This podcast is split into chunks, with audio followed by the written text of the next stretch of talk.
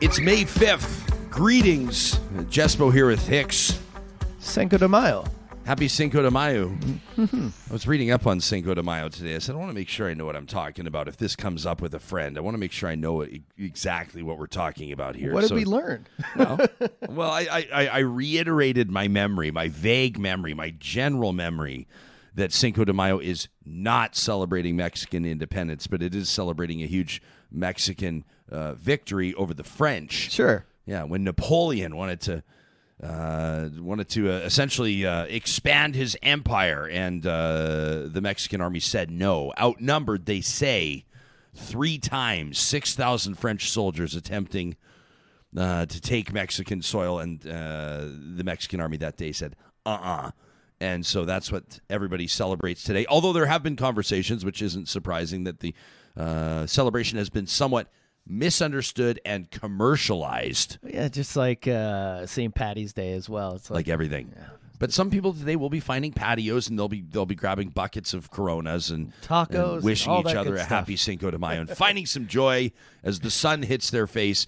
And I was reading some comments from from a lot of uh, advocates, most especially in the U S It's a bigger deal in the U S Yeah, and they were saying it's good getting people talking about Mexican culture and doing a little bit of reading and learning and all that kind of jazz. Uh, we've got a great show in store coming up in just a few minutes. We want to update you on some stories. I'm going to get to some emails today, and I'm just going to say it, although nobody on the podcast will be able to tell because you do an amazing job. You're troubleshooting today. We got the gremlins running around in our tech systems. We've had here. them for the last couple the, days. The gremlins but... are running around, which is it's it's okay. It keeps us on our toes. Let me remind you, we're going to see if the music fires today. We're going to see what it's happens. It's going to fire. No matter what happens, we're going to roll with it because it's Thursday, which is the new Friday, and we're excited is to have it? you here with us. For you hadn't you didn't get that memo? Okay, I got yeah, to check my email. Which makes me excited about Wednesday because then Wednesday has a bit of a Thursday vibe, and then you know the weeks just keep getting shorter and shorter. Regardless, the show happens because of sponsors like our title sponsor. That's why we tell you about them first every single show that we do. There's a lot of conversation about Bitcoin right now, and it's intertwining with, with politics and the economy, and people are talking about, is Bitcoin insurance against inflation? But then the value of Bitcoin drops, and people go, aha, hey, hey, hang on, what's up with that theory? When I have questions like this, and I want real talk about Bitcoin, I go to Benny and his team at Bitcoin Well. You can have book an in-person consultation. It's free today. There's no obligation. You don't have to buy Bitcoin. They can just help you understand it. You'll find them under the sponsors tab on our website, ryan jesperson dot com. Real Talk starts right now. Here's Ryan Jesperson.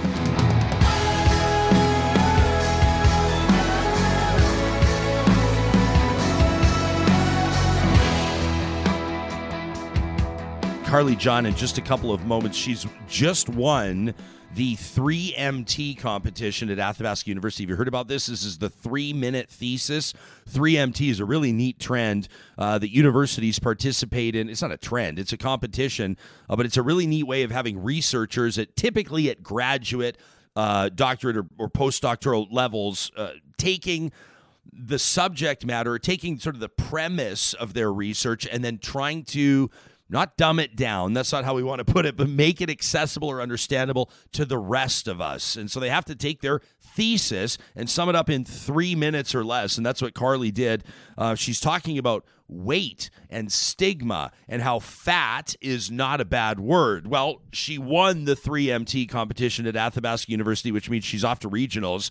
She's going to go up against all of the, the best that Western Canada has to offer, making her way toward nationals. But let's take one step at a time, I'm sure she'll say. She's off to Winnipeg. She flies there tonight. She's going to talk to us first. Looking forward to that. Plus, author Angie Thomas will join us, a New York Times best-selling author. She's going to be on the show in about uh, half hour's time, John, something like that. And uh, yeah. she she wrote the book, The Hate U Give. This is the one that was turned into a major motion picture. It sold three and a half million copies. It's probably sold more since this information was printed in front of me. Her new book is a follow-up to that, but it's actually kind of a precursor.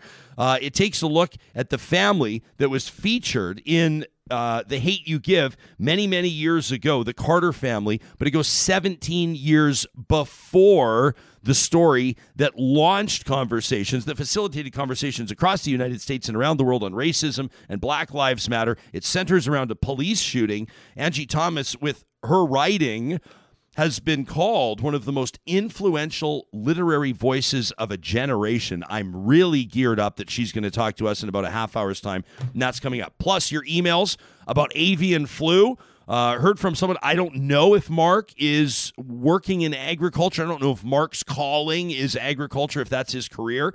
He sure sounds like he knows what he's talking about. He's, quite frankly, pretty pissed off about my conversation yesterday with Jessica Scott-Reed. I want to read Mark's email. Also want to let you know that when we book conversations with people, sometimes we have roundtables and panels, and sometimes they're ongoing conversations. So I can let you know, for example, we've got an ag producer booked on Monday already who wants to come on and, and talk about the care that animals receive on farms, how ag producers, how farmers feel about animals on their farm, especially when death is involved, calls. The avian flu is sweeping across Alberta right now, our home province, the United States. The numbers are off the charts. More than twenty million birds culled. So this is a big story.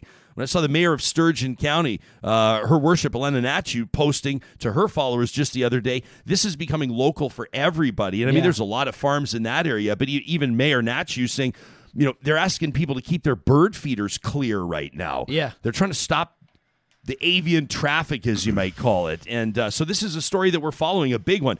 Did the Prime Minister drop an F-bomb in the House of Commons or not? Uh, and if he did, does it matter? Do you care?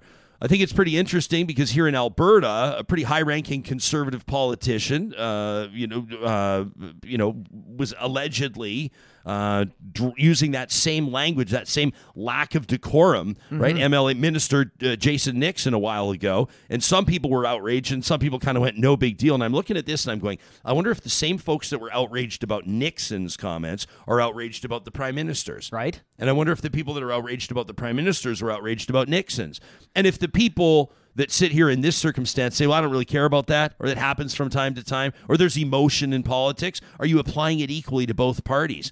Interesting debate to be had. Do you care? Does it matter if politicians' language is a little blue? You can let us know what you think on that. Also want to get to Ellen's email, and this is a really meaningful one. Uh, she wrote into us about a story that a lot of people are talking about right now. Uh, this after... Um, uh, pretty huge story by Politico earlier this week, and we've been talking about this. You may have heard our roundtable yesterday on access to abortion in Canada. Senator Elizabeth Warren, with just, uh, I mean, just absolute passion and anger yesterday, speaking to reporters. The Massachusetts senator did. Uh, Chief Justice John Roberts ordering an investigation into what he calls an egregious breach of trust. You remember this? The I know a lot of people don't prefer the word leak, but whatever you want to call it, uh, uh, a leak or a draft opinion. Uh, penned by Justice Samuel Alito from the American, from the U S Supreme Court, uh, provided to Politico, and it's fueling uh, really remarkable reporting, like maybe Pulitzer Prize reporting, but it's got a lot of people talking about access to abortion, including here in Canada. And Ellen wrote us an email. It's a really powerful one, and I'm going to leave some time to share that with you before we wrap up the show today. We're going to talk to Karli in just a little, uh, just a minute, just a second, uh, when it comes to stigma and how, how she got into this field of study and, and what fuels her research and, and what's the number one message that she wants people to take from this and hear. And how's she feeling, by the way, about flying out to Winnipeg to represent Athabasca University? That's yeah. a pretty exciting opportunity. First, let's tell you about Friesen Brothers. If you don't yet have a plan in place for Mother's Day, if this is the first you're hearing that Mother's Day is this weekend, it's this Sunday, I want to encourage you to check out Friesen dot com. They've got an all-you-can-eat Mother's Day brunch available all day on the eighth of May, okay? And available at select Friesen Brothers locations. You know the one. I mean, if you have a Friesen Brothers in your community with that unbelievable restaurant setup, you know, they got the fireplace in there, the fresh hot food, unbelievable. The taps. The beer taps. I love we go straight to the taps. Make sure you pour yourself a cold pint on. Why not? Mom might want a cold pint of local beer. You can get that at the South sure. Edmonton store. The all-you-can-eat Mother's Day brunch available all day May eighth at select Friesen Brothers locations. You can find out more at Friesen dot com. Friesen Brothers is Alberta-owned and Alberta-grown. Park Power, same story. It's an independently family-owned business providing internet, electricity, and natural gas. They're your friendly local utilities provider. One of the reasons we're really proud to partner with them, Park Power takes ten percent of their proceeds on electricity. They plug them back into the community, to nonprofits. When you sign up to take your business to Park Power, you get to choose which charity you allocate the funds to. What other company's doing that? The answer is none of them. You can compare rates today. Internet, electricity, natural gas. The promo code twenty twenty-two real talk gets you seventy dollars off your first bill. What an offer that is. And if you happen to be heading out of town, if you're lucky enough to have your sandals, maybe your golf clubs packed, and you are getting out of here for a little while, why not keep some money in your pocket by parking at Jet Set Parking? That's right. If you're flying out of Edmonton International Airport, you can save money by booking your parking online today. Give yourself at least twenty-four hours notice. You can book for travel all the way through to the end of twenty twenty-two. The promo code REALTALK gets you parking for seven dollars a day at Jet Set Parking, and that includes the shuttle right up to your departure area, by the way. I know that. I took it about a month ago. Seamless, easy, and like I said, I was gone seven days, forty-nine bucks, John. Under fifty bucks to park the car there at the it's airport a great deal. All week. The promo code REALTALK at jet set parking dot com. Well, it's a word that, uh, I don't know, depending on where or when you grew up, you were probably told not to use it. Certainly not to call anybody fat. But our next guest argues it's not a bad word. Uh, Karli Jahn is a Master of Counseling student at Athabasca University. She's working to destigmatize fat, and she's the winner of that university's three-minute thesis competition. She flies out tonight to Winnipeg to go up against the best in Western Canada. Karli, welcome to the show, and thanks for making time for us. Hi, thank you so much for having me. Yeah, it's a pleasure to have you here. Am I pronouncing your last name correctly? Is it John? It's Jahn. Jahn, thank you for clarifying. Yeah. I appreciate it. I won't make the same mistake twice. Uh, this is, this is first of all, a huge honor for people. I've had an opportunity to host uh, three M Ts before, these three-minute thesis competitions. It's, first of all, for a layperson, what a learning experience to get pretty much the, the premise of somebody's area of study or somebody's focus uh, in a concise presentation, three minutes. Uh, you learn a lot, uh, but you also realize how many bright minds there are at these research universities, including Athabasca. How did it feel to win this one? Are you on a bit of a cloud nine right now? Um, you know what? Everyone keeps asking me that. And I think um, I've kind of, I'm like, kind of obsessed with the topic of weight stigma. And I actually wanted to withdraw from the competition because I'm like super busy and I kind of overburdened myself. And then I ended up getting COVID for the second time. Ooh. And um, I emailed Crystal and I was like, hey, I want to withdraw. And she convinced me. She was like, well, talk to me about what you wanted to do. And then I told her and she convinced me to go through with it. So I literally like rolled out of bed ten minutes before my presentation and I had like no voice and I had like a fever and like, I just wasn't feeling good. And then I kind of just went for it and I went back to bed as soon as my presentation was over. And then I was like, oh my gosh, I can't believe I won. you're, you're, you're like these athletes where we hear the story later and, and they're like, she won the two hundred meters running on a broken leg. Everybody, yeah, hears, yeah. everybody hears the story, but obviously uh, you care deeply about the subject matter. And I'm, I'm grateful that you took part in the three M T because you won it. And then that put it on our radar. And then now here you are. And now a whole bunch of people are going to be considering the points that you want to make that are so important. How did weight stigma, or fat is a bad word or not a bad word, how did this sort of become an area of focus for you? I mean, this is this is really what your research is centering around in your Master of Counseling program. Yeah, absolutely. Um, so it really started, you know, I struggled with body image and like always feeling like the fat kid my whole life. And um, when I was like eighteen, nineteen, I just like Literally, I kind of like woke up one day and like decided, you know, I wasn't going to eat anymore. And so years later, I went to like an intense C B T, uh, cognitive behavioral therapy program in Windsor, Ontario. And, you know, I was going through this intense treatment program and I was working with like nutritionists, social workers, psychiatrists, psychologists. Um, and they kept asking me, you know, how do you feel? And I would say, I, I feel fat. And they were like, well, fat is not a feeling. And that always really frustrated me because you keep asking me how I'm feeling and I keep telling you how I'm feeling and you keep telling me that's not a feeling. So it was like really kind of invalidating and like dismissive.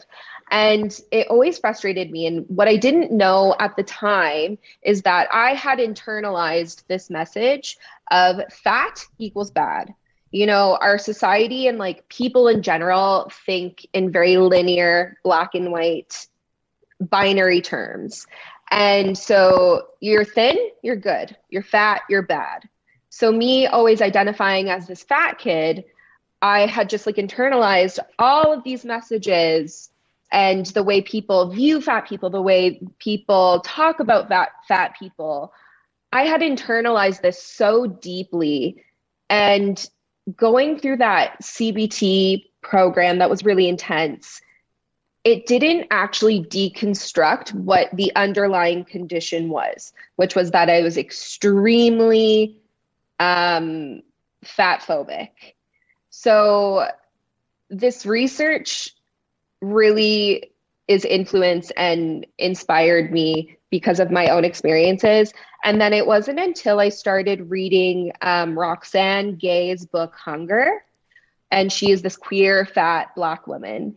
And it wasn't until I started reading her book that she started talking about fat in a neutral way, similar to how you would talk about someone being short or tall, mm. or like someone wearing glasses. Like it's just a neutral, um, a neutral descriptor. And then she kind of introduced me into this world of seeing fat in a more neutral way. And it's like separate from the body positivity moment, um, movement, because I think body positivity is great, but it also still, you super celebrate those thin bodies, or you super celebrate those bodies that conform to a very, very specific beauty standard. And fat people aren't included in that space. And it also just in, you know, my treatment and like the body positivity movement, it didn't resonate with me. Um, so that's kind of where it started in my really early twenties, uh, going through treatment and having treatment was just not like resonate with me. And then I started researching and researching. And then I actually started looking up like evidence-based research and like the science behind um, fatness and fat people. And it's actually crazy how under-researched it is, and you cannot definitively say being fat causes worse health outcomes, or if it's like the stigmatized way we treat fat people that contributes to worse health outcomes. Hmm. There's a, a comment here from Carrie, who's watching us live. She says, "My life in six words, fat, thin, fat, thin, fat, thin." And I bet there's a whole bunch of people that could relate to what Carrie has to say. You know, it was pretty wild, actually. I was watching your thesis. People can find it online. People can go onto YouTube and watch the actual three minutes, and you nail it, by the way. Um, well, you can't go over. You had to nail it. That's yeah. kind of part of it. You don't want to get disqualified. But you know, you know the ad that YouTube ran right after your three-minute thesis on fatness? Diet. Yep. I lost seventy pounds in four months, and I was just like, oh, wow. Like that, it just, and I know that's all algorithm. I don't think that there's like a Wizard of Oz behind a curtain that's figuring that out. But I, I just thought, depending on who goes and finds your YouTube to watch your three M T, we're talking to Karli Jahn, J A H N, if you want to search it. I just thought that could be like a real, I mean, it just, it was significant to me. And and I thought that it, I, I don't know exactly what it represents, but it just proves that that seems to kind of be where all the conversation comes back, doesn't it? It just reinforces, yeah, these messages are like everywhere. And I know this is something we kind of all universally know, like beauty standards are unrealistic, whatever. But though, like, it really is like people generally, they tend to think in these very black and white terms. Yeah. So fat is bad, thin is good. So, and you know, something I talk about in that little three minute thesis clip is how when I was like, in the throes of my eating disorder and I was really, really sick, a doctor refused to refer me to treatment because he was like, oh, are are you sure you have an eating disorder? Like he literally asked me that. And it was so like disheartening, discouraging, invalidating. Um, you know, it took a lot for me to get there. And then, you know, I think of all of these people that Um, don't have the privilege to take a day off work, to go to the doctor and talk to their doctor about this very serious thing that they're having. Mm. And it was, you know, you also look at all these meta-analysis and uh, s- scoping reviews on what fat people experience in healthcare. And a big thing they experience is condescending and patronizing behavior from practitioners. And it's like, well, duh, obviously you're not going to want to go back to the doctor when you're constantly told that, like, you're the problem, huh. not, not anyone else or anything else. You're less likely to engage in your health or engage in your therapeutic goals when you're constantly being blamed. And that's kind of the whole thing behind stigma. Stigma is all about shame and blame, and, you know, society um, tells you you're bad, blames you for your problems, and then you internalize that. I, I, I pulled a couple of quotes from your three minutes, from your three-minute thesis presentation. Two of them that jumped out at me, you said, we're hyper-focused on treating weight as the main concern. Uh, the word hyper-focused there jumped out at me. And you also said, and you, you close with this, you say, loving yourself is intrinsic to health. Um, we've got a good comment here from Erica, who says there's a, such a big difference between losing weight for society's unattainable definition of beauty and losing weight for health. And those almost need to be separate conversations.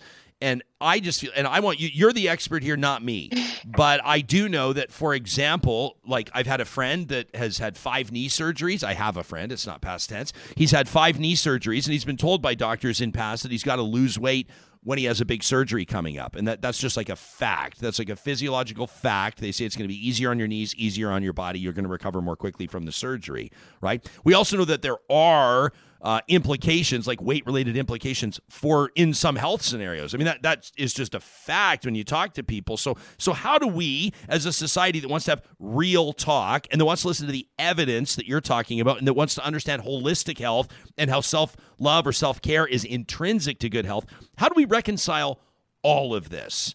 Like, how how do how do we how do we follow the research of what you're saying and say fat is not a bad word, and it's not? How do we talk to people about self-esteem and self-confidence and self-care? And how do we also say we need to, you know, continue to acknowledge some things that that also, you know, are conversations that need to be had in the context of of keeping people alive for as long as we can? Do you know what I'm saying? Yeah. And you know what? You're so, you're so right. And I get this, like, um, a criticism I also, I often get in like conversations with people is like, but I just want you to be healthy. And I get, I get frustrated with that comment, because I'm like, well, no, what you're really saying is I want you to conform to my definition of your health. Hmm. And there's also, like, everything you just said, there are so many layers to that, to weight stigma. There are so many layers to it. It's like, you have to look at these independent things, and you kind of have to like study the context to be able to answer those questions, because within your broad question there, I would have to, I feel like I would have to answer like a hundred million little sure. questions. You could probably write six hundred pages there. On it. Yeah. So, I mean, like my, the bottom for me, like kind of the bottom line is it's not a one size fits all approach. You have to look at the person as a unique person, because you know what? We all bring our lived experiences to um, life. And like, you know, you have to look at the person that's in front of you. And you also have to take into account the like societal context that they're, the systems that they're living in. And maybe look at these barriers that are contributing to their presenting concern. And a big, like to me, the a barrier that's like right in our face that nobody has really studied yet is stigma, the shame and blame that comes from being fat. And, you know, statistics, um, evidence-based research says weight is not something you can just independently manipulate or control. Mm. For ninety, for almost ninety percent of people, your weight is your weight is determined by genetics, hormones, all these other factors. So you're literally prescribing something that is impossible for ninety percent of people. When you say, like, just lose weight, mm. just you have to. Okay. And you think I, of how I physically that, can't. You you think of how that, that conditioning works, right? Like Emma's sharing a comment with us here that's, I don't know if it's heart, well, it's heartbreaking and infuriating.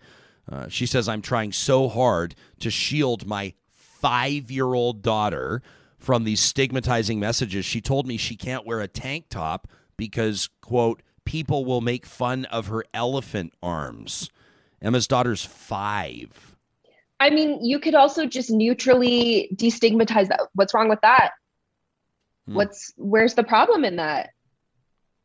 Like, I think we just need to start talking about these things and using it more as neutral descriptors rather than like, oh God, you have elephant arms, like gross, you right. should be ashamed. Like, what's wrong? Like, let's dissect. I mean, it's hard to do that with a five-year-old, but like, I feel like there's still a little space for you to try. What's wrong with elephant arms? Tell me more about that. What does that mean to you? Why are like, where is this coming from? I'm grateful that there are people like you driving these conversations and challenging us. And and uh, I suspect, are you, where do where do you ultimately envision this going? You're working on a master in counseling program. Um, has this in your own life kind of almost taken a life of its own? Like, do you, do you almost kind of see a career path unfolding in front of you the more that you learn and study this? And, you know, I mean, the fact that a lot of this is based on your own lived experience, so there's a real conviction that comes with it too? You know, I think like, yes, I'm also just so I'm very like, um, I love learning. I love school. I love talking about my research. I love talking about white stigma. Um, I think though, I kind of have learned how to capitalize on my passions and, you know, like I'm, I'm quirky. I'm not like, um, you know, when my boyfriend brought me home to, or fiance, when he brought me home to his parents, I kind of anticipated them being like, oh, okay, yeah, the girl with tattoos and a tongue piercing and pink hair, sure. Um, they were the opposite. They were lovely and like embraced everything. But I think that I just really learned how to capitalize on my passion and capitalize on my engaging nature and also speak a language that ever that is accessible to everyone. Because when I talk about these things, I want people to genuinely understand what's happening and ask questions, because that's how we're going to be able to get the message out more universally, more globally, more accessibly. That's Karli Jahn, uh, Master of Counseling student out of Athabasca University. She's the winner of Athabasca U's uh, three-minute thesis. That's a three M T competition. And tonight, she flies out to Winnipeg uh, to go up against the other winners across Western Canada in the three M T regionals. We wish you the real talk bump, you know, maybe a little bit of karma your way. Maybe you'll take this one and go all the way to nationals, Karli. Thanks for talking to us and getting this conversation so going much. With our audience. We appreciate it. That's Karli Jahn, and you can learn more about uh, Athabasca University. Let me mention it right now, obviously. I mean, we talked to you a lot about how it's the kind of uh, learn at your pace type place. If you you want to like blow through a course or a micro course, or or you want to plot out maybe a longer term plan to get your degree done, maybe your Master of Counseling. I'm showing you right now at news dot athabasca u dot c a, Making Fat Neutral. The human experience isn't one size fits all. This is what we were just talking about through their Faculty of Graduate Studies, the Faculty of Health Disciplines, Learners, Research. This story just published a couple of days ago. You know that Athabasca University is one of Canada's top research universities. You can learn more about it, find out about the admissions program and how this might be a great fit for you and your post-secondary plan. You can find them today, Canada's online university, at athabasca u dot c a. Yesterday, a conversation with filmmaker Fran Strine and Ray Parker Junior He's in transit. Both of them are in transit as well, on their way to Edmonton for tomorrow night's opening night at Northwest Fest. That's Canada's longest running documentary film festival. They're back with in-cinema screenings, kicking off with a, a big dinner tonight, their opening dinner tonight, and then the films go tomorrow all the way through till May fifteenth. The theatrical celebrations through the fourteenth. You can check out the full lineup online at northwest fest dot c a. That's also where you can get your tickets. And don't forget, Real Talk is proud to be the opening night presenting sponsor for Who You Gonna Call? That's tomorrow night. The story of Ray Parker Junior, who brought the world the Ghostbusters theme song. His career, absolutely amazing. I'm going to be hosting the event. We'll interview Ray and Fran, the filmmaker, after the show. It's going to be a great in-person event. Again, if you don't have tickets yet, you can get them online at northwest fest dot c a. And our friends at Kubi Energy want us to let you know they are hiring. This is their main message this month. If you're looking for work, if you're a skilled laborer, if you're an electrical apprentice, or if you have your ticket, if you're an electrical, uh, if you have your journeyman, they're not a big, boring corporation where you're a cog in the machine. Check this out online at kubi energy dot c a. This is the best way to get in touch with them. You impact the company when you work there, and you're also impacting the growth of clean energy development in Canada. How cool is that? They're currently hiring a lead structural engineer. That's a career job right there, plus multiple electrician positions. Go to kubienergy.ca slash careers.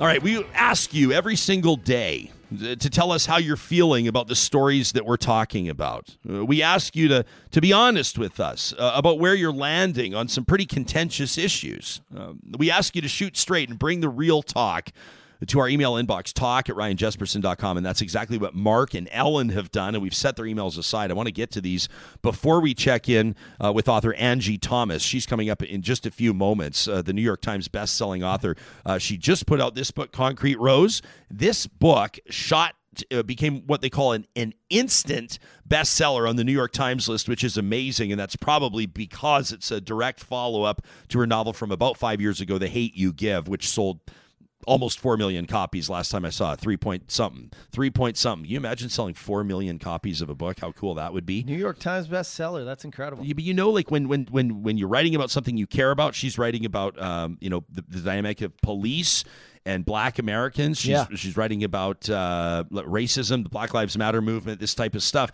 This is she's she's uh, you know creating or setting the table for these huge conversations, and that's why I think that she has risen and earned such high acclaim here. So a lot of book awards, and we'll get into that in just a few moments. Mark was paying attention to my conversation yesterday with Jessica Scott-Reed. Uh, she's an animal rights advocate. She's a freelance journalist. She was on talking about a specific story out of Iowa. This is related to the The avian flu story. This is relevant to poultry producers and jurisdictions across North America, well, around the world for that matter, but in particular, I mean, in Alberta alone, six hundred thousand birds affected. In the United States, like twenty plus million birds, chickens in particular, have been culled due to avian flu. Jessica takes issue. She asked us yesterday, she implored us to reframe the conversation. She wanted to talk about the methods of the cull. She wanted to talk about humane or inhumane, ethical or unethical practices in agriculture. It's one perspective. And Mark wrote in to say brutal was all I could think after I heard that interview with Jessica Scott-Reed. Uh, says, uh, Ryan, I've listened to you expertly interview people asking the right questions, following the logic, but on this one, you dropped the ball.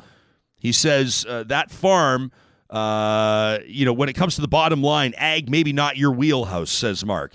Uh, did you wonder, how do migratory birds get into chicken barns to spread the flu? They don't. Uh, I'm assuming this is a reference yesterday. It's talking about how some experts believe that avian flu had landed, so to speak, had started impacting these flocks and these operations in Canada and the United States. Mark says the disease is highly transmissible. Migratory birds infect those organic flocks that spend their lives under nets outside. The feces they drop on the grass is what those chickens eat. So workers handling those chickens get the disease on them, and then unfortunately they go to another facility. They maybe don't change their boots or gloves, and the disease that enters a closed barn facility infects all those birds. He says, so why? So did you ask what the flu does to the chickens? Mark says, over time, the chicken slowly suffocates on its own mucus. Now, why do you have to put down these chickens? Uh, number one, he says it's inhumane to let them suffocate. And number two, because we don't want this to spread to other chicken facilities, both meat and egg businesses being impacted. And he's not wrong. Mark says also you've got to stop attaching human emotions to or other uh, to chickens or other barn animals because they don't have human emotions. That would be an amazing debate. Not not whether or not chickens have human emotions. That debate would take two seconds. But whether or not you can um, start to draw on things like, uh, are there feelings of fear or empathy or connection or love or loyalty or friendship or aware? What's the sentient awareness of, with animals? I that, think r- research shows they do feel and, and have emotions, and but even past that, like, how do we, how are we ever going to know for sure? You yeah. know, it's just, it's an unanswerable question. So. Yeah. I mean, we've talked, I've, I've interviewed a personal friend of mine who owns an abattoir, which yeah. is a, a nice name for a slaughterhouse, but mm-hmm. uh, he takes great pride in what he does. And, um, and, and I've encouraged people to follow him. Uh, he's actually been on this show before, and I've, I've encouraged people to follow him on, on Instagram uh, because th- there's a lot of thought that goes into it, and he carries a heavy load personally with what he does. And, and he must know. That he's quite honest about it, um, and uh, we should post his Instagram on our Twitter account after this. But he, so there, there are, if people are honest with you, they say that in these slaughterhouses, these abattoirs, they'll say that, that oftentimes there there is kind of that sense of like the animals know what's up, mm-hmm. uh, you know, whether it's beef or pigs or whatever it is, that they kind of know what's up and that there's sort of a stressful element to it, as you might imagine. At the same time, we talked about it candidly on this show before, that humans feel differently about different species of animals. Like, you know, if you had to choose whether you're going to hit a chicken with your car or hit a person with your car, you're going to hit the chicken ten times out of ten, right? I'm not trying to be glib, or I'm not, I'm not trying to, you know, sort of dismiss Mark's point. I get where Mark's getting at, and and humans do treat different animals differently. That's true, but I don't think that you simply write off the animals because they don't have human emotions, and that's not what Mark's arguing. But he says stop attaching human emotions to chickens or other barn animals. They don't have human emotions. He says Canada has high animal welfare rules, and the ones that don't follow the rules uh, are the exception, not the norm. Mark says, so the next time there's an agriculture discussion, especially about health, disease, and animal welfare, you got to get the chief provincial veterinarian, or you've got to get any C F I A, the Food Inspection Agency official, so that there's some balance and some facts. And then Mark says, I really enjoy the podcast. Mark, we really enjoy hearing from people like you, and I really appreciate uh, you sharing your perspective. Want to let you know, we do have an ag producer booked on Monday. A lot of these conversations, and I'm happy to, to, to, I'm not saying remind you, but just to, you know, reiterate our commitment that a lot of times when we're talking about subject matter that requires more than ten minutes or that requires more than one or two or five perspectives, these conversations are ongoing and they happen over a series of weeks or months or even years on a show. And that's a commitment that we make to you. Seems like we, we get into one subject and then, oh, now we're in another one. We're gonna we're gonna yeah. have to do a show about this now. Yeah, so well, and I had I'm a, glad you follow up, especially the next day, and then you of know. Of course, and and we want to take it seriously. We had a real talker reach out to us yesterday. She said, "Have you fallen victim to that sort of that that that uh, you know that uh, two week news cycle type thing that people experience?" She says, "I haven't heard Ukraine mentioned on the show in quite some time." Um, we've got irons in the fire. We're working on uh, interviews behind the scenes, talking about what Canadians are doing in Ukraine. It's Red Dress Day today. I mean, there are so many things that demand our attention, that demand our focus. Canadians today uh, will be focused, and, and, and Indigenous people across Canada in particular, advocates will be wearing red dresses today as a visual and searing reminder of uh, another problem plaguing this country, and that is missing and murdered Indigenous women and girls. And Red Dress Day goes today, and it demands our attention. It demands our focus and our respect. That's another example. We always appreciate your feedback with this show, letting us know what you'd like to hear more about, where your focus is at, what matters most to you right now. And it does drive uh, a significant portion of our editorial direction. Author Angie Thomas in just a moment. We want to let you know that this is the time of year that Eden Landscaping is set to go. They've got their teams. I mean, they've been working on landscape designs through the winter. They've been pulling your real property reports. They've been working on the blueprints to bring your outdoor space to life. And now they're getting down to it. Eden Landscaping is especially proud of the return business they earn and the referrals from customers over the past twenty years. A custom landscape builder that takes you from design all the way through to completion.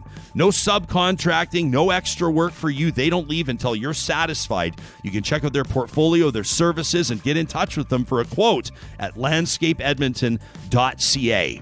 Also wanted to remind you that the teams at Sherwood and Saint Albert Dodge are ready for you, whether it's online shopping, you want to go check out their new or pre-owned inventory on their websites, or you want to go see them in person, including that beautiful new dealership in Saint Albert. I think that's only like a year old right now, maybe two years old. Absolutely stunning. The best selection in the province when it comes to Jeep, and of course the Dodge lineup, including that Ram fifteen hundred that's just won its third Motor Trend Truck of the Year award out of the past three years. That's right. Back to back to back, Canadians have chosen Ram as their favorite truck, the best bang for buck, and you're going to find the best selection of it at Sherwood and Saint Albert Dodge. an instant New York Times bestseller. Instant.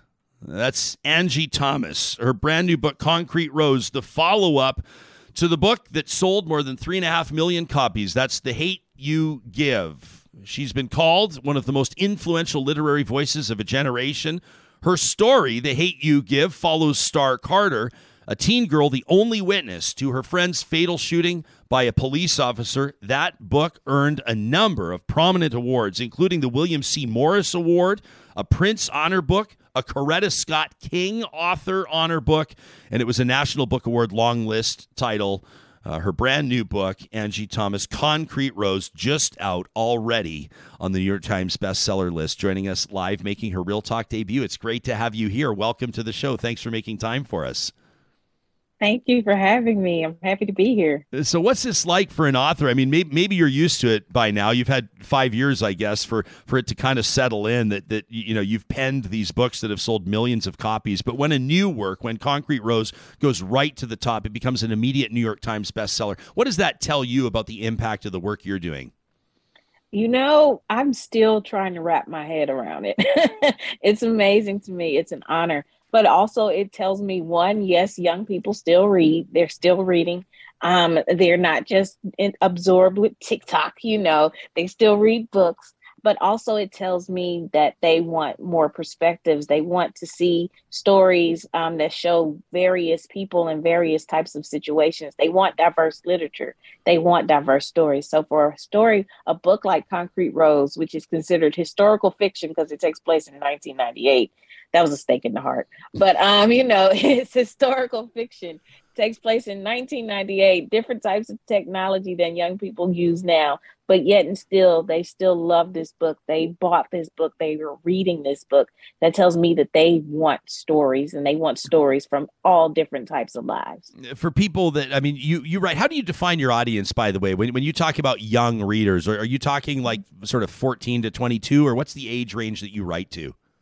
Yeah, it's about that fourteen to twenty-two, twenty-one, um, twenty-three even age range. I have, but the funny thing is, it's hard for me to put my readers in a box because I have readers from all age ranges. I have readers from all types of backgrounds. You know, I had a twelve-year-old kid reach out and tell me they've read my books. I had a ten-year-old reach out and said they read it with their parents, although their parents skipped some parts, and that's fine. Um, but then I also had an eighty-year-old lady come to one of my events and tell me that she loves my books and she keeps copies and she passes them out on the train. So, you know, that that tells me that literature books can reach beyond who the intended audience is. When I sit down, I'm thinking about teenagers, but for some reason, somehow, some way, my books have gone beyond teenagers and, and they've reached multiple generations. Angie, were you able to follow up with, with that eighty-year-old? Uh, were you able to ask them why they're handing out those books on the train? They obviously believe that there's a pretty important message there for complete strangers to read. Yeah, she told me she loved it. Um, and, and that it opened her eyes and helped her see some things and changed her perspective. Um, and she could only imagine what it would do for a young person. And so in The Hate U Give, especially, Star loves sneakers. So she told me this instance of she was on the bus and this young man came on wearing some Jordans. And she was like, young man, are those Jordans? And he was surprised she knew what a Jordan was. And so it led to her having a conversation of, well, I've been reading this book and the character likes these shoes. Would you like to read the book? I think you may enjoy it. So she gave him a copy using that. Um, but she said it changed her mind and opened her eyes, even at eighty. And I mean, hey, if she's willing to listen and learn, who can't listen and learn? Well, that's amazing. Uh, in the introduction, we mentioned that the the Hate U Give, the book that you that you wrote uh, about five years ago, right? Um, it, it follows the story of Starr Carter, and and uh, Starr is the only witness to her friend's fatal shooting by a police officer. It's heavy subject matter. The book just out, your your new book, Concrete Rose, goes back, as you mentioned, it rewinds close to twenty years, and it and it follows Starr's dad, Maverick, as a teen. Uh, why was it so important for you to write this this follow-up to the book that prompted a ton of conversation about racism, especially amid the Black Lives Matter movement? Why was this book so important? Well, Maverick's story was important for several reasons. Um, when we're talking about Black Lives Matter and we're seeing Black men dehumanized um, over and over again um, in the last moments of their lives when they become hashtags instead of just people. Um, it becomes more apparent to me that we need more stories to show young Black men and their lives and their perspectives um, to further humanize them. I hate that we're still at the point of trying to humanize young Black boys and Black men, but we are.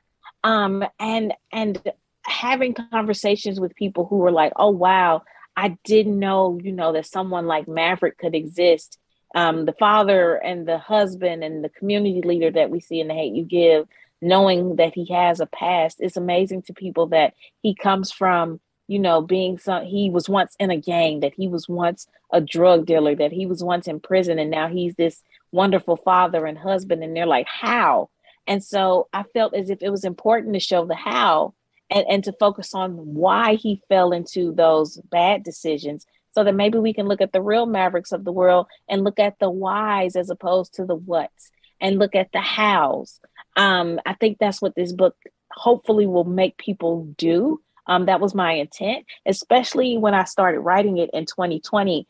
Um, and I'm seeing Mister George Floyd lose his life over and over again in the video footage that's being played constantly. And I'm seeing people dehumanize him constantly.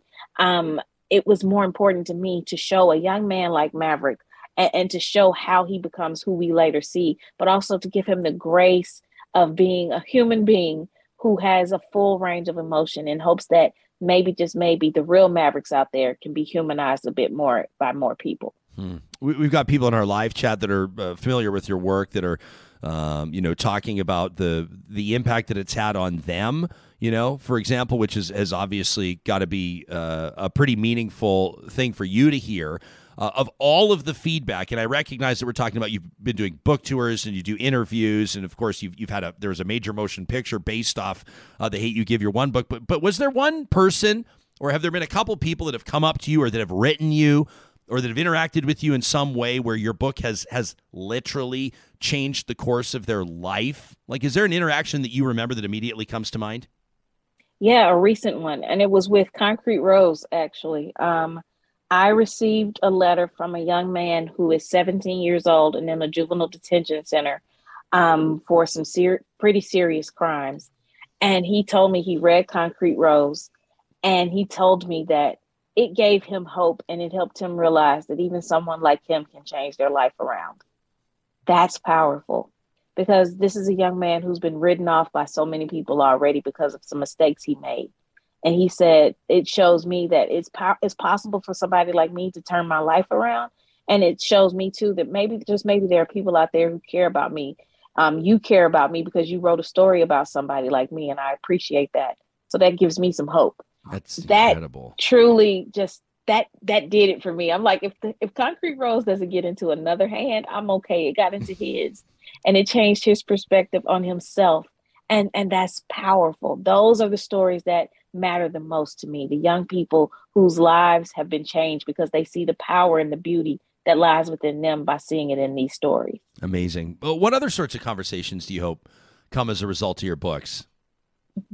Well, I hope that people recognize the power of perspective, and I hope that people recognize um, that young people especially recognize the power of their voice. We are in an interesting time right now, and I meet so many young people who want to change the world, and they're energized, and they're They're um, restless to a degree as well. They want to do something. They want to change things. And my whole motto is, if you want to change the world, you just start by changing the world that's around you. And I hope that's what my books continue to show them. These are characters who don't, you know, get, they don't go to Congress and, and change laws and this, this, and this. What they do is they make change within their own communities. They change things that are happening around them, and that's how they can in turn change the world. So I hope it reminds young people of the power they, they have. Um, the power they have is greater than the hate anybody can give. Amazing. Angie Thomas, our guest, uh, author of the new book, Concrete Rose.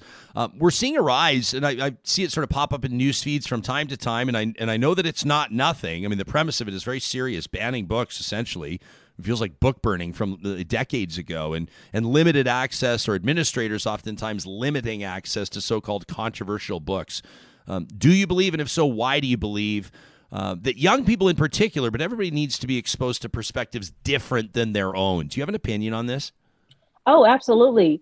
Um, I often think of our political leaders and current and um, past, recent past. Um, and I think about, wow, what it would have been like. What kind of person would they have been if, as a young person, they read books by Black authors about the Black experience? Would we have to say Black Lives Matter, or would it be understood? What if they read books about L G B T Q I A young people when they were young, and these books were written by L G B T Q I A people? Would we have to fight for rights, or would they be a given? If they read books about Latino people by Latino authors when they were kids, would we be talking about, would they, would they be talking about building walls or bridges? That's the power of literature. Literature puts you into someone else's shoes for a bit. Literature creates empathy, and we need more empathy, far more than sympathy. And by having leaders, young people who become leaders who have empathy, that changes how our world is shaped. That changes our society. That changes so much. So that's the power of books. And I wish, though, when they're talking about banning these books, I wish they'd also listen to the young people who say, hey, this is my life. This is something I'm going through. This is something I identify with. And by telling them, you should, nobody should read this, what you're saying is nobody should know about what you're going through. Mm. And that's what I take issue with. So um, I, it saddens me that when we're having these conversations, or when we're seeing these conversations, when we're seeing these school board meetings, um, we're seeing these interviews on national media, they're not talking to the Black parents about how these books are helping their kids. They're not talking to the parents of L G B T Q I A young people and finding out how these books are helping their kids. We're once again only getting one perspective, so that we can only get one perspective in books. And that's going to limit the leaders that we will have in the future. Yeah, so well said. When when you were in your Target demo, when you were like fourteen, did you already know you were going to be an author? When when did this happen for you? You know, the funny thing is, when I was fourteen, I hated reading. Really? I did. And I realize now it's because a lot of the books that were being pushed to me weren't books that I could identify with. Like fourteen, fifteen, sixteen, when I was in that age range, like the big popular books were Twilight and The Hunger Games. And I have nothing against those. But for me, it was like, I let me bring home an old vampire and see how that goes over with my mom. I can't identify with that, you know? So again, nothing against those books. But I was not being shown books that showed my perspective, showed things that I was going through. But hip hop filled that void for me. Rappers were talking about the things I identified with, and they were talking about communities like mine, and they spoke to me. And so hip hop filled that storytelling void. And that's now why I'm a writer, because I recognize that, hey, had I gotten books at fourteen, fifteen, sixteen, maybe just maybe I would have wanted to write sooner. But also maybe I would have known the power that was within me a little bit more. Um, that's that's why I do what I do now, so that there aren't any little Angies coming up that won't have these books. They'll actually have these books available to them. Amazing. Well, congratulations on your continued success. I, is there a is there a film project underway with this one too? Well, the second my second novel on the come up. We just finished filming it this yeah. past December here in Atlanta. Um, and it's set to come out later this year. I'm super excited about that. But um, hopefully we can get something going with Concrete Rose. Um, you know, it, it's a little complicated because technically right now, um, due to the Fox Disney merger, technically Maverick is a Disney prince. Ah. So we'll see. ah. This is the... You, I, yeah, I don't the... have to say more. Yeah. There you go. The business of art. Angie, yes. Congratulations. I love this from Luke. I mean, there's a ton of comments here, but Luke says, thanks for this interview. He says, I never get enough time to sit and read books, but I've just downloaded the audio versions of Concrete yes. Rose and The Hate U Give from the library. So there you go. And I know a bunch of people will be checking it out. Thanks for making time for us today. It's really great to talk to you. Thank you so much. Yeah, you got it. That's author Angie Thomas. Uh, her newest book, Concrete Rose, it's the follow-up to The Hate U Give. It's worth checking out both of them. I love it. You can just feel the like, feel the passion, the conviction, and the calling. And I've noticed people are like pulling uh, quotes out of things that she said that's just sticking with them. And yeah. uh, I love that. You know, would we have to say Black Lives Matter, or would it be understood? That from Alicia, and I saw a quote earlier from you know you, you ask her, you know, is is is that is there that one bit of feedback? Is there that one person that that made a comment to you that that really stuck with you? And what a mm-hmm. powerful story that she shared with us as well. That's fantastic. Uh, Emma quoted her, "You care about me because you wrote a story about someone like me." Mm-hmm. I, I like this comment from uh, Hope, who says, "Audiobooks rock for us." I, I assume she's talking about parents with small kids running after them all day long. Do you find yeah. that too? Like, yeah. and podcasts as well. Well, I've got obviously. a buddy, yeah, especially people that travel for work or things like that. It's, yeah. uh, you know, people's listening habits. It's why we're doing what we're doing now, where we're taking our careers in this direction. Multitask. Audiobooks and podcasts and, and the way that people are streaming on-demand content is yeah. changing. And so that's huge for authors like Angie too. But there's also nothing like having a book in your hands. A hundred percent. Right? Get you yeah. go, it's get you ready for bed. I like, like you having a book in your hands. The feel of the book. That's Angie Thomas and Concrete Rose. I want to get to Ellen's email in just a little bit. Before the show wraps, I promise I'm going to read it. It's uh, serious subject matter. Ellen writes about her own lived experience in the context of the bigger abortion access comment that uh, mm-hmm. or conversation that people are having. Uh, before we go there, I want to remind you that uh, this show happens because we have sponsors like Infinity Healthcare. Infinity Healthcare, when it comes to their community engagement, a big part of what they do is giving back to their local communities. And uh, of course, they're focusing coming up in June on Brain Awareness Month. And so they want you to swing on by their website right now to learn a little bit more about what they're doing to support the Brain Center. That's infinity dash eight dot c a. There's also career opportunities there for healthcare aides, licensed practical nurses, customer care navigators, and healthcare ambassadors. A great opportunity to pursue a career where you're helping people find perfect home care solutions so they can age in place or so their families can have the confidence that they're receiving reputable, consistent care. That's exactly what Infinity does. Through their personality matching service, they make sure that all of your objections, all of your concerns are addressed as they find the perfect healthcare provider for you or your loved one. You can find Infinity Healthcare under the sponsors tab on our website. Also, a big shout out to our friends at the Dairy Queens of Northwest Edmonton and Sherwood Park. This month, we are talking blizzards, including the Oreo Dirt Pie Blizzard. It's the one that Johnny and I keep obsessing over because it has gummy worms through the chocolate dirt. Yeah. It doesn't get any cooler than that. I'm going to be honest with you. I'm not going to lie. What? I've not yet tried the Cotton Candy Blizzard. Okay. But it seems to me like that's the no-brainer for the next one. But how do you say no to the Nestle Drumstick with Peanuts Blizzard, or the Very Cherry Chip Blizzard, or the Girl Guides Chocolatey Mint Cookie Blizzard? Whew. Oh, and then there's the Reese's Pieces Cookie Dough Blizzard as well. Sounds to me like it's going to sort of be a seven-day-a-week type thing. I was surprised to hear you're a Score Blizzard guy yesterday. It's uh, kind of an odd choice. Is, well, it, is it not? It's well, kinda... uh, this is what people say if they've not yet tried the Score Blizzard. Yeah. Right? And so, I mean, there's the classic Smarties Blizzard. You can't. Yeah. You're not. You're not going to pick a lousy Blizzard. No, it's not. There's just no such thing.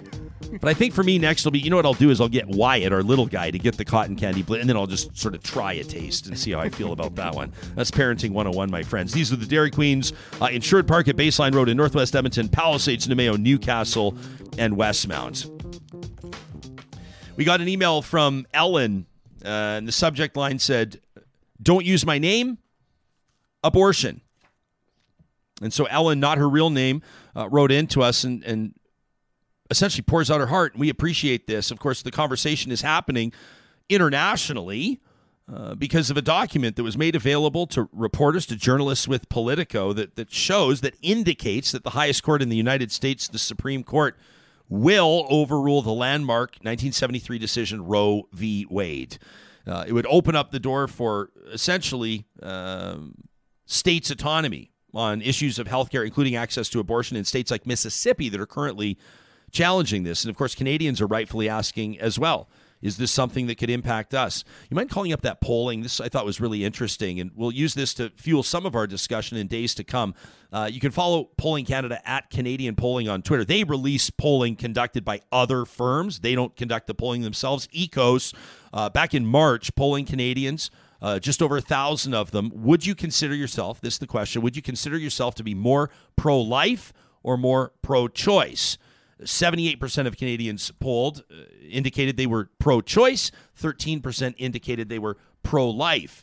I've also seen an interesting movement online. A lot of people challenging, especially journalists and public commentators, mm-hmm. to stop using the phrase pro-life and to start using the phrase anti-abortion. I saw this yesterday. Actually, which is interesting yeah. as well. We talked for a couple months ago on the show about this, about how framing uh, groups and how you put it, you know, like, are you a- are you pro-life or are you anti-abortion? Are mm-hmm. you pro-choice or are you pro-abortion? Yeah.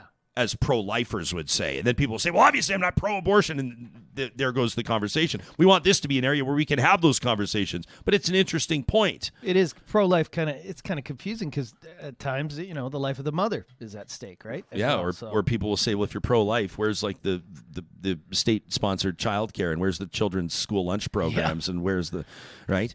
So Ellen says, as someone who had an abortion in Alberta thirty-seven years ago, I have strong feelings about this. Those were the days when there was a panel that decided if you got your abortion or not.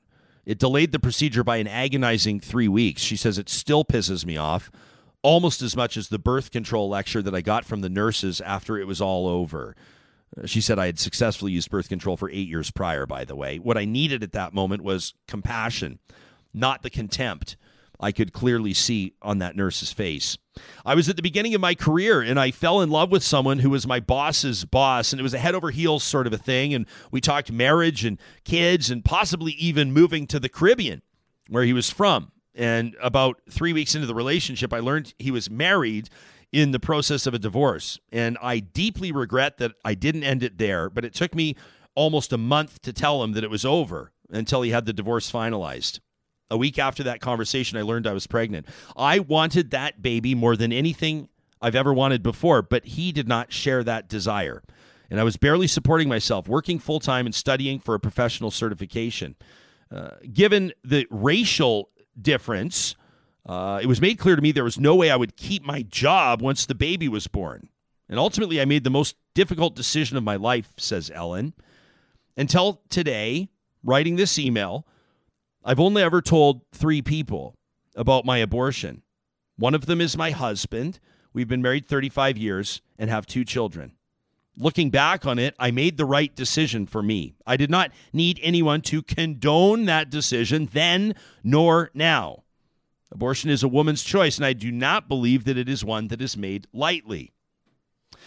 Ellen says, if you really want to limit the number of abortions, then please support policies that will reduce the numbers, like shame-free sex ed, affordable child care, in the United States, affordable prenatal and medical care, freely available and affordable birth control, and measures that reduce poverty and promote good public education. Ellen says countries that do this have much lower rates of abortion. These are the so-called pro-life choices that are most impactful. Ellen signs off saying, again, please don't use my real name. My mother would be heartbroken to learn that I had an abortion. That from Ellen. Thank you for putting your trust in us to share your story, Ellen. We appreciate it. You can respond to what she had to say. You can share your own story, or you can chime in on something else by being in touch with us anytime. To talk at ryan jesperson dot com. Coming up on tomorrow's broadcast, it's Friday. That means that, of course, we're going to check back in with our regular Friday correspondent, the incomparable and brilliant Supriya Dwivedi, plus an innovation roundtable. This celebrating the release of Edify's annual innovation issue. We'll talk to three people that are driving change and bringing us into the future in their areas of study. It will be impossible to not be inspired. Plus, other news of the day. We'll talk about what really matters. We'll see you soon.